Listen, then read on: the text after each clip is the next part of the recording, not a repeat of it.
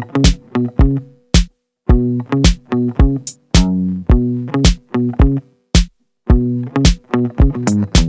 there, welcome to Your Living Health. This is the podcast where we talk about real life strategies to reduce your chronic inflammation. Each episode, we're going to uncover tools for how you can lose weight and achieve optimal health. I'm your host, Carly Lucchese. I'm a UC Davis trained registered dietitian, and I'm also a life coach. So, together, let's coach through the science of inflammation, but in a way that's simple, purposeful, and fun. You ready? Let's go. Hey everyone, welcome to the podcast. This is the first episode of many, and my hope is that you will learn something from each of these episodes, that you're going to walk away with actionable things that you can implement in your life and hopefully you're just going to better understand the mechanism behind why you might be experiencing inflammation and what effects you may be seeing from that inflammation. So, today's focus is going to be on the physical impact of inflammation. We're going to be discussing what types of symptoms that this can be, as well as we're going to be uncovering what's going on under the surface that may be causing these symptoms in the first place. Additionally, we're going to be discussing what symptoms may be associated with your inflammation.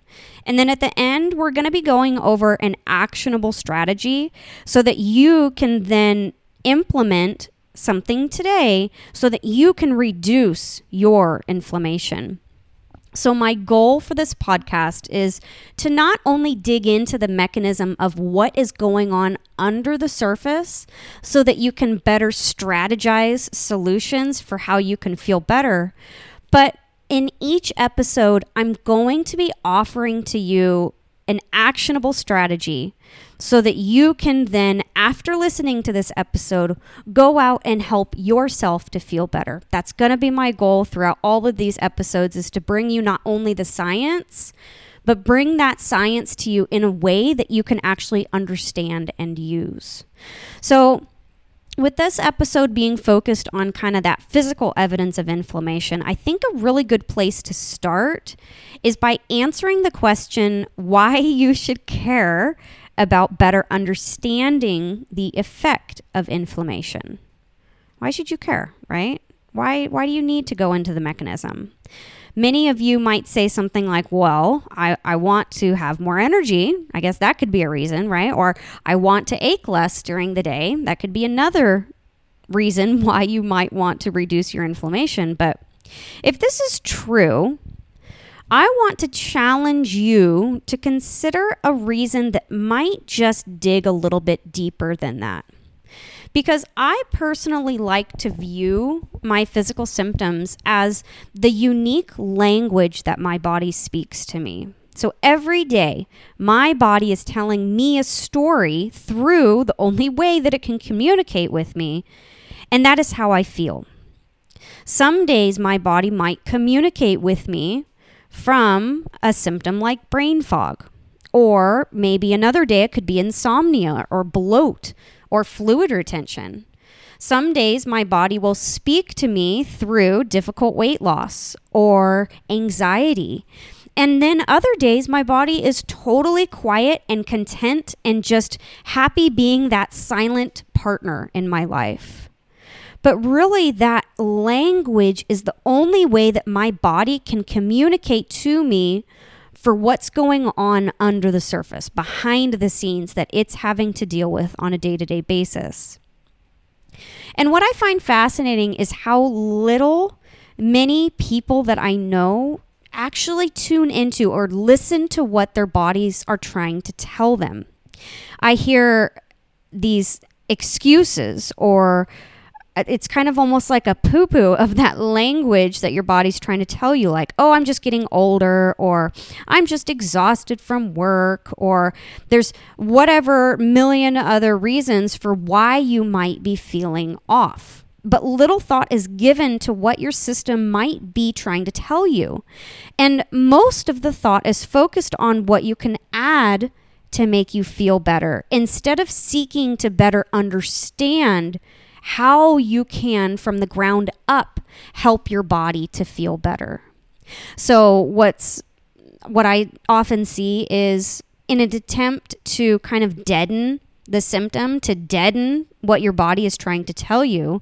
You know, there's pain medication that can help to get rid of the joint aches, or there's Pepto to get rid of an upset stomach, or you know, other diarrhea medications. There's melatonin if you're just not sleeping super great, or there's alcohol that you can use to buffer away the exhaustion or overwhelm of the day, Tylenol to reduce a fever. There's there's just so many different ways that you can deaden your symptoms, but I instead challenge you to consider that maybe deadening those symptoms shouldn't be the goal in the first place. What if instead we chose to listen to our body and from that information, seek to understand what your body might be trying to tell you? It would be a shift of being burdened by symptoms to instead becoming curious what your partner in life is trying to tell you. And you may already know this, but I just want to reiterate that your body is extremely interactive with the environment that you live in. So it's always doing work behind the scenes to keep you safe. It's like Disneyland.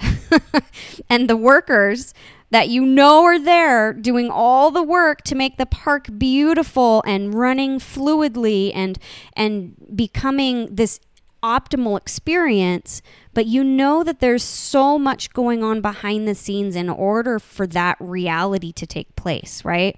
So, a few examples of how your body is that worker bee behind the scenes is it's always removing toxins. It's always reversing oxidative stress. It's doing temperature control, temperature regulation, or it's neutralizing perceived threats. It's creating and storing energy. It's thinking thoughts and deciphering electrical signals so that you can understand the stimuli of the world around you. Your body is generating movements. It's removing dead and dying debris. It's regenerating cells. Like it might not feel like it at times, but your body seriously has your back on a daily basis in ways that you can't even fathom. It is phenomenal when you dig into the science, just what your body is doing for you as you sit in your chair, as you watch your Netflix episode. It doesn't matter. Your body's always doing work for you.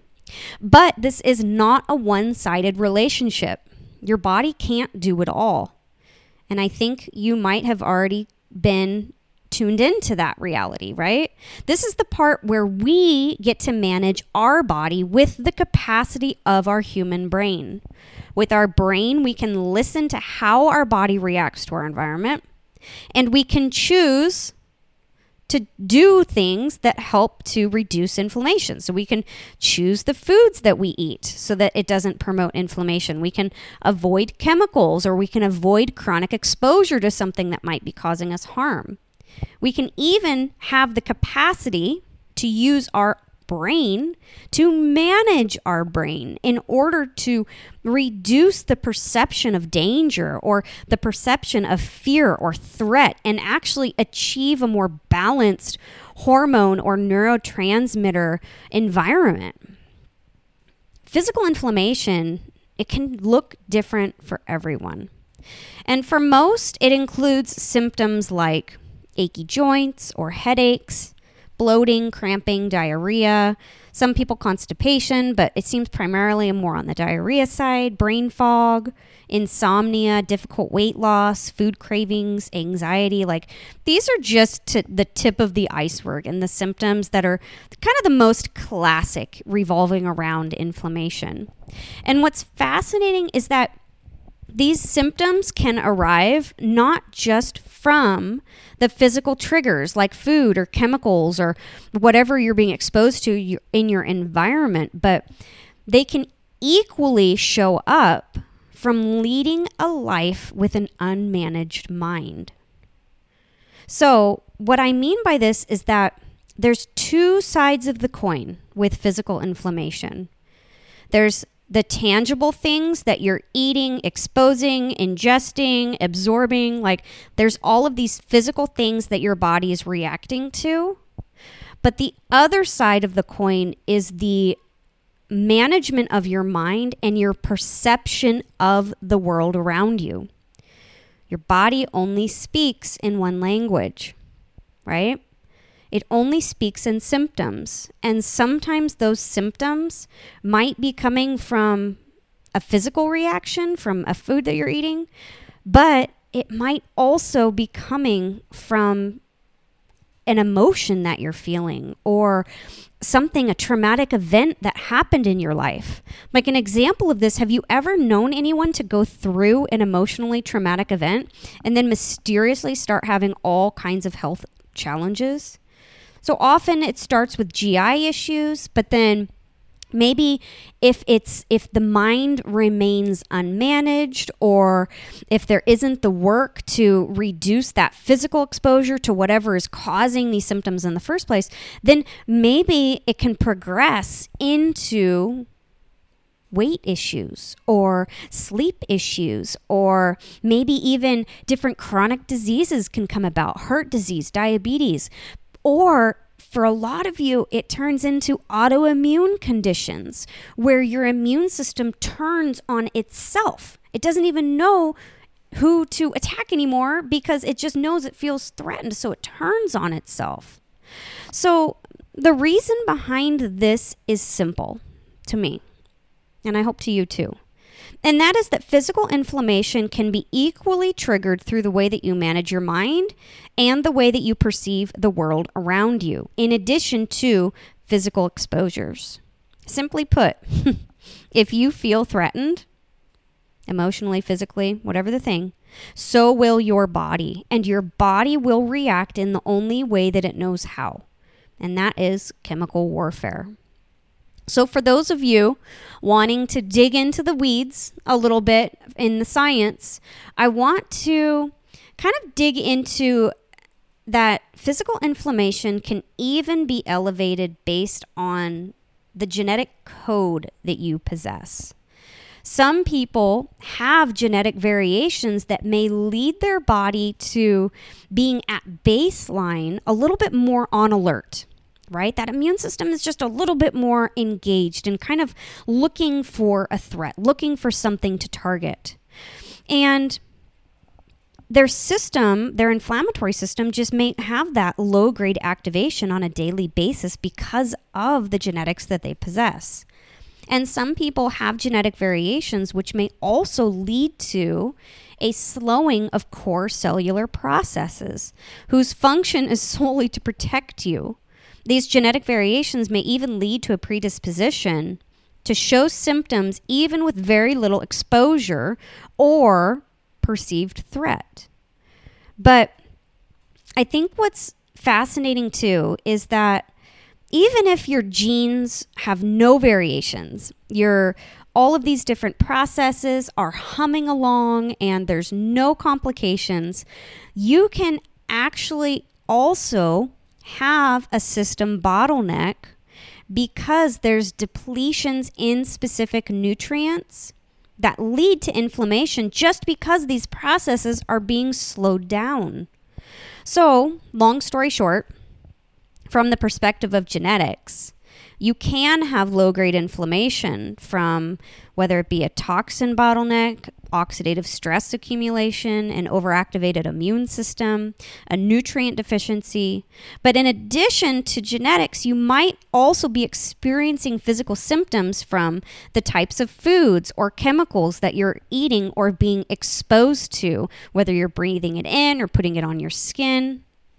But then the the other side of the coin that's most often overlooked is through how you manage your mind.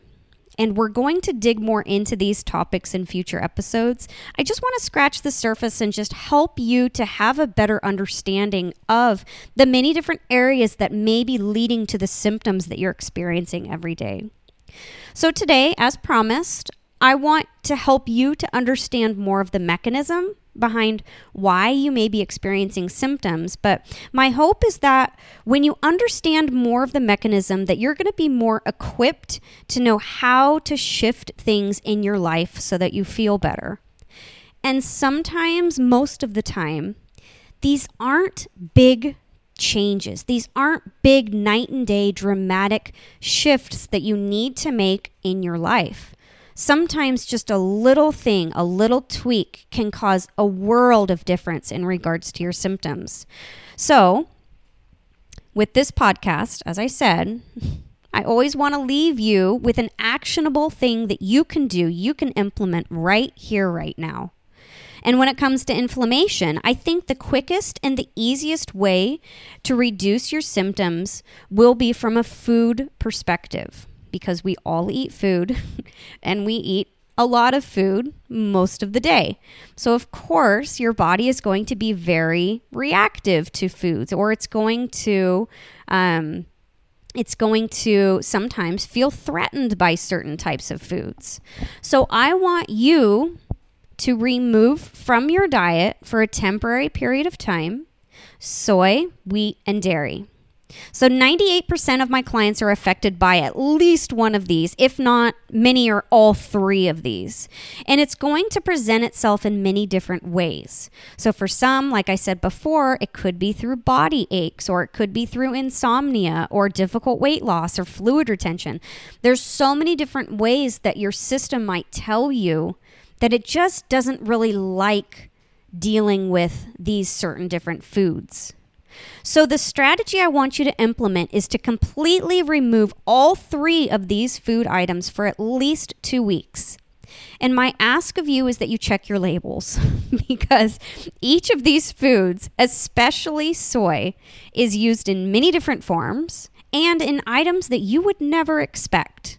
So, soy alone is going to be in the form of soy protein or soybean oil or soy lecithin. There's so many different forms that it might be in. And I want you for a temporary period of time to avoid all of the different forms for dairy, wheat, and soy. So, I want you then to be to transition into a true scientist where you are going to be choosing a category one at a time and then carefully introducing these foods back into your diet. And when you're in this process of reintroduction, I really want you to listen, to be attuned to the changes that your system might be telling you. Because for some of you, these symptoms, they won't be immediate. With foods, it can take up to 72 hours for a symptom to develop, especially in the context of skin conditions. So I want you to take your time with reintroducing some of these foods. And it that's why I want you to carefully just do one at a time. Okay. Maybe start by bringing dairy back in and then transition into wheat and then transition into soy. But if you listen carefully to your body, I promise that you will begin to understand the language that it is speaking to you. And with that information, you get to decide from a more educated space how you want to feel each and every day. So, if this has been helpful for you in any way, I ask of you to leave me a review so that others can have easier access to this information. The more reviews that this podcast receives, the more high it will rank in a search result. So, if you have any ideas for future episodes or if you have comments about this episode, I ask that you take a few minutes right now and type them out. I promise I will read every single one of them. And if you're someone out there looking for some one on one support, I ask you to head over to yourlivinghealth.com and book your free introductory consult with me. And with that, I thank you so much for your support of this podcast. And I look forward to talking to you soon. All right, bye.